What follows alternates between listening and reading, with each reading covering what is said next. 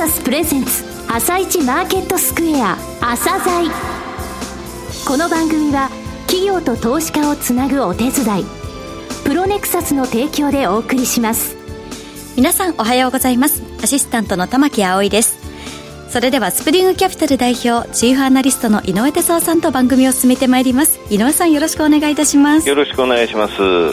それでは今日も楽しみな企業をゲストにお招きしています。今日ご紹介する企業は証券コード7046テクノスデータサイエンスエンジニアリングです。はい、テクノスデータサイエンスエンジニアリングさんですね。はい、会社できて5年で上場したんですよ、去年。それでね、とにかくね、優秀な人が集まってることで有名なんですが、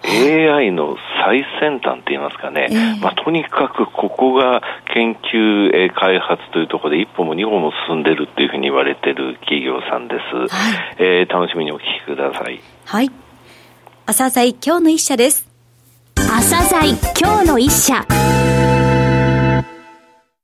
本日は証券コード7046東証マザーズ上場のテクノスデータサイエンス&エンジニアリングさんをご紹介いたします。お話しいただきますのは代表取締役社長の白谷直彦さんです。本日はよろしくお願いします。こちらこそよろしくお願いいたします。昨年12月に上場された情報通信業の、企業さんですが、まずは簡単にですね、遠隔と事業内容についてお話しください。私どもは2013年の10月に会社を設立いたしました。はい。で、まずこの5年間いろんな、AI に対しての経験を積んでまいりましたので、はい、2018年の12月、5年強の間で経験したことをもとに、はい、東京証券取引所マザーズ市場に上場させていただきました。よかったですね。はい。はい、具体的な事業内容、今 AI という言葉も出ましたが、はい、どういうことをやってらっしゃるんでしょうか。私どもですね、新聞の市場に乗らない日はないと思いますが、はい、AI とか IoT とか、ビッグデータっていう言葉が毎日のように載っておりますが、はい、そういうことを目的として、メインとしては AI とビッグデータソリューションを、はい、携わっている企業でございます。はい。ビジネスモデルとしては、フロー型とストック型があるというふうに資料に書かれてますが、はい、フロー型、ストック型、それぞれについて簡単にお話しいただけます？はい、フロー型に関しましてはですね、はい、お客様の課題を見つけ、お客様の課題を、はい、そのデータ、ビッグデータを使って、数学のアルゴリズムを使って解決していくというようなデータ系のコンサルティングを中心にやっておりますということですね。はい。はい。で、ストック型に関しましては、はい、同じ技術者がですね、はい、AI 製品等によって AI 製品を作ってですね、はい、サブスクリプションサービスを行っていくと。はい。私どもこの5年間で培ってきた、ノウハウをもとに AI 製品を作っていこうと。いうことでやっております。となるとこれ自社製品があるわけですよね。そうですね。そうでないとサブスクリプションにならないと思いますね。はい、なんというお名前ですか？これはスコロボっていうスコロボシリーズでございますね。スコロボシリーズ。はい、SCOROBO ですね、はい。スコロボシリーズなんですね。これはもともとスコアリングロボットを略してスコロボって言ってます。ああ、なるほど。はい。はい、さて続いてですね、社長のお考えになられる御社の強みっていうのはどういった部分でしょうかね。そうですね。3つぐらいございまして、この5年間にですね、はい、今実際社員っていうのは100名ぐらいなんですが、はい、そのうち、この AI とかビッグデータを扱っている技術者、データサイエンティストっていうんですが、はいはい、73名います。はい、で、そのうち、理系の修士以上が67名。はいで、博士号をお持ちの方は20数名います。だからそういう、はい、優秀な、技術者を集めてますというところと、はい、出身の研究所が、スイスのジュネーブの欧州原子核研究機構って、これ世界で一番有名な研究所でございますが、はい、あと、シカゴのフェルミ国立加速器研究所とか、はい、日本の理化学研究所とか、はい宇宙航空研究開発機構とか、JAXA ですね。JAXA ですね。はい、JAXA ですね。あと、東京大学の宇宙船研究所の出身者が多数いますよっていうところですね。まず第一面の強みは。あともう一つの強みとしてはこの5年間にこう AI の仕事に携わってまいりましてですね、うんはい、その辺のお客様の課題を解決した上での数学のモジュールですね、いわゆるアルゴリズムモジュールをたくさん蓄えてきましたと、うん、もうこれライブラリー化してるってことですね。これをもうライブラリー化して300のモジュールぐらいが集まっておりますよっていうところですね。まずやっぱり強いのはマーケティングとか金融とか、はいはい、まあリスク管理ですね。金融の中でもそういうところは非常に強いと思っております。はい。強みとして3つほどと言われましたが、その3つ目というのはどういうことでしょうか。はい、協業ネットワーク体制を強化してますっていう、はい。協業ネットワーク体制っていうのは国内外の AI ベンチャーとのお付き合い。うんはい、まあ一つはドイツのコグニティ、これは AI のカンバセーション AI でございますね、はい、ツールでございますね、うん、であとネットベース、これはシリコンバレー発の SNS のリアルタイム分析ができるツールでございます、はい、あと教育に関しましてはですね、大学生が日本の大学生が作ってるスタンダードっていう会社があるんですが、はいはい、ここの会社は日本の大学、まあはい、特に東大早稲田慶応等の学生に対しての AI 教育を行っていると、はいうん、でそこの学生に対して私どもインターンとして取り入れて、はい、実践的な AI 教育を行ってますよっていうところですね。あとまあビッグデータの協業企業っていうのはプラットフォームを持っているマイクロソフトとか、はい、アマゾンとか、うん、グーグルとか、はい、そういうところともお付き合いさせていただいてますし、はい、その他政府大学の団体、いわゆる早稲田大学とか筑波大学と一緒に研究開発させていただいてるとか、うん、あと科学技術振興機構って JST っていうところがあるんですが、はいはい、こことも一緒にプロジェクトやらさせていただいたりしてるっていうところですね。なるほど、はい、さてその成長戦略なんですが、これからの成長戦略、中期的なですね、はい、まあビジネス戦略になると思うんですが、お話しください。はい、先ほどもお話したんですけど、ストック型、フロー型っていうビジネス、二つのビジネスモデル、それプラス教育 AI、はい、人材の教育っていうのはあるんですが、うん、特にですね、今、ストック型でサブスクリプションタイプの AI 製品を作っていると。はいはいいうことに今一番力を入れさせていただいてます、うん、というところですね。ストック型になることですね。はい。はい、ただそうは言っても、フロー型のお客様に対しての課題解決のコンサルティングビジネスというのは非常に大事です。はいうんはい、ただ私どもは今後力を入れていくのはサブスクリプションとフロー型の中でも特にですね、うん、AI を中心とした、はいトータル、まあ、統合化されたソリューションカンパニーに変貌していかないといけないというふうには考えています、うん。AI から出てくる成長戦略とか課題とかいっぱい出てくると思うんですが、はい、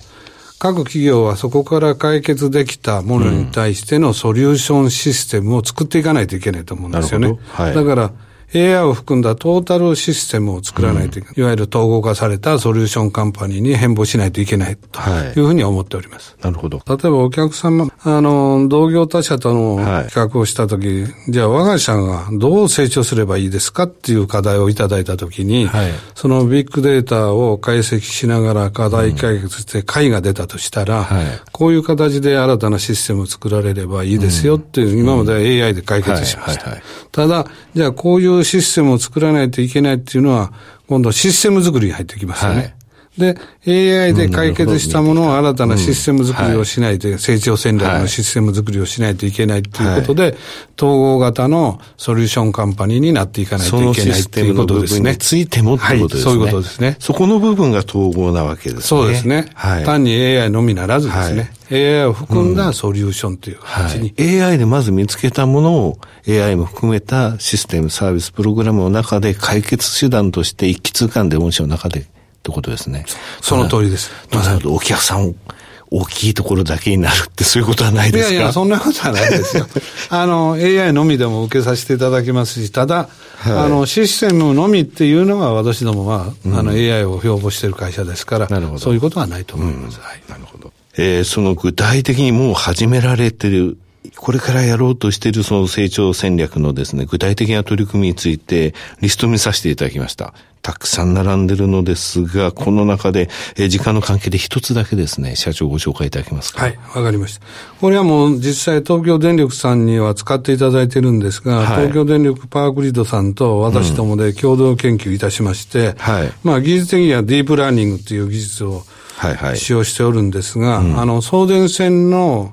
故障検知とか故障箇所とかいうのを今までビデオを撮って人間の目で、はい、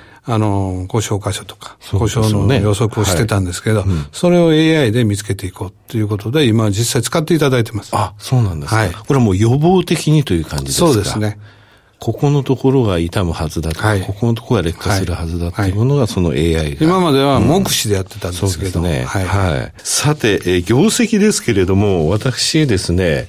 今まで、ずっと2018年度まで、すごい勢いで伸びてきて2019年度、増収、ただし、訳あって減益という部分が、これがですね、なんか投資家になんか不当な評価を受けたようなですね、印象があるんですけれども、はいはい、これ次のためのこと、そうですよね。もうまさに次の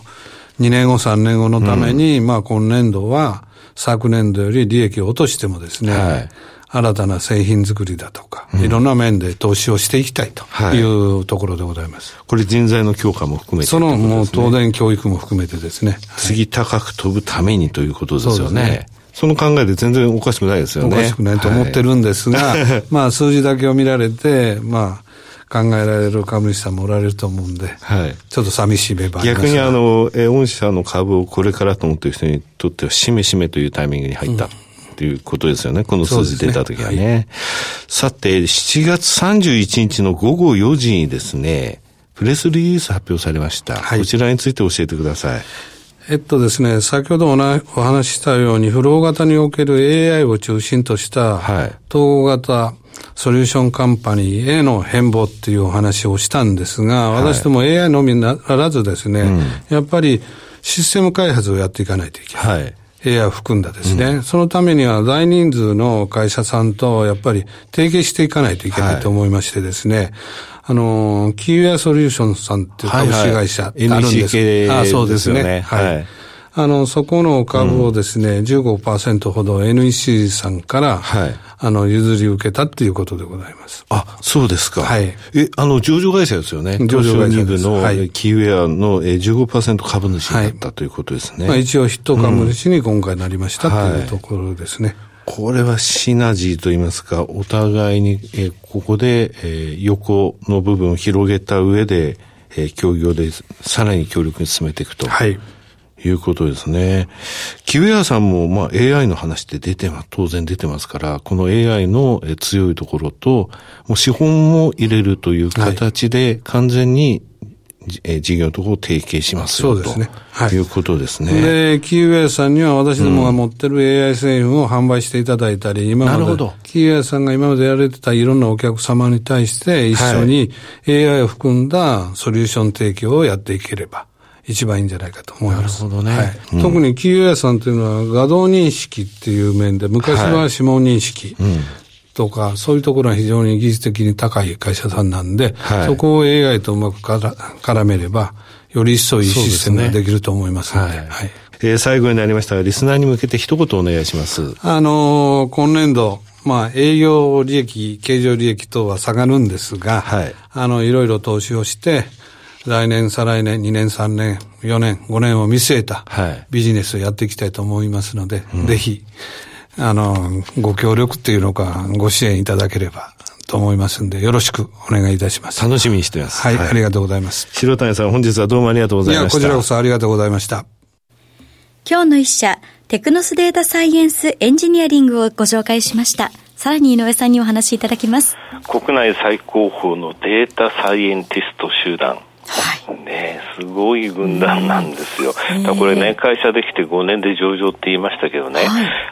すごいスピードでいろいろとね、マスコミでも、取り上げられました2014年にシリコンバレー発の AI 製品、はい、ネットベースを提供開始。その後翌年にはもう自社の AI 製品スコロボシリーズですね、はい、これで300ぐらいのもうライブラリができているといろんなパターンのですねところが AI で解析できてマーケティングとかそういったところで企業さんのお役に立てるわけよね、はい、その他2015年、日本マイクロソフトセールスフォースと、うん、IoT の業務提携、2016年にはフィスコとフィンテックで業務提携、2017年には NVIDIA だよ、NVIDIA と協業を開始、すごいの。その後ね、東京電力のお話とかもありましたけど、今年に入ってもいくつも出てるのね。これがね、今の AI のスピードなんだと思うんですよ。早いですね。このね、研究開発の、そこの中の本当リーディング、もうブレーンって言いますかね、つまり頭脳のところではリーディングの状態になってますよね。だから今期のね、業績見込みとかそういうところでな、この先のところの、可能性、成長性っていうのは非常にね、期待できる企業さんだってことをね、忘れないでいてほしいと思います。はい、わかりました。それでは一旦お知らせです。企業ディスクロージャー IR 実務支援の専門会社プロネクサス。上場企業のおよそ6割、2200社をクライアントに持つ。これはアジア証券印刷の時代から信頼と実績を積み重ねてきたからこそ。さらにプロネクサスが目指すのは、企業と投資家をつなぎ、日本の株式市場を活性化させることです。プロネクサス、私たちは個人投資家の皆さんを応援します。井上哲夫、今日のストラテジー。それでは井上さん、後半の解説もよろしくお願いいたします。はい、7月にね、ボラティリティ低くて、商いも薄くて、ただ8月はちょっと要注意だよって何度も言っておりましたけれども、こういうことになりました。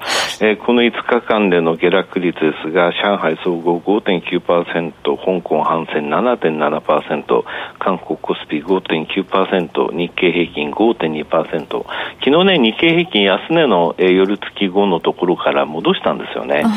それでもやっぱり5日間で見ると 5.2%、他の市場と変わんないんですよ。あそこでもし戻せなかったら475円戻したってことは、戻せなかったら香港反戦並みだったのね。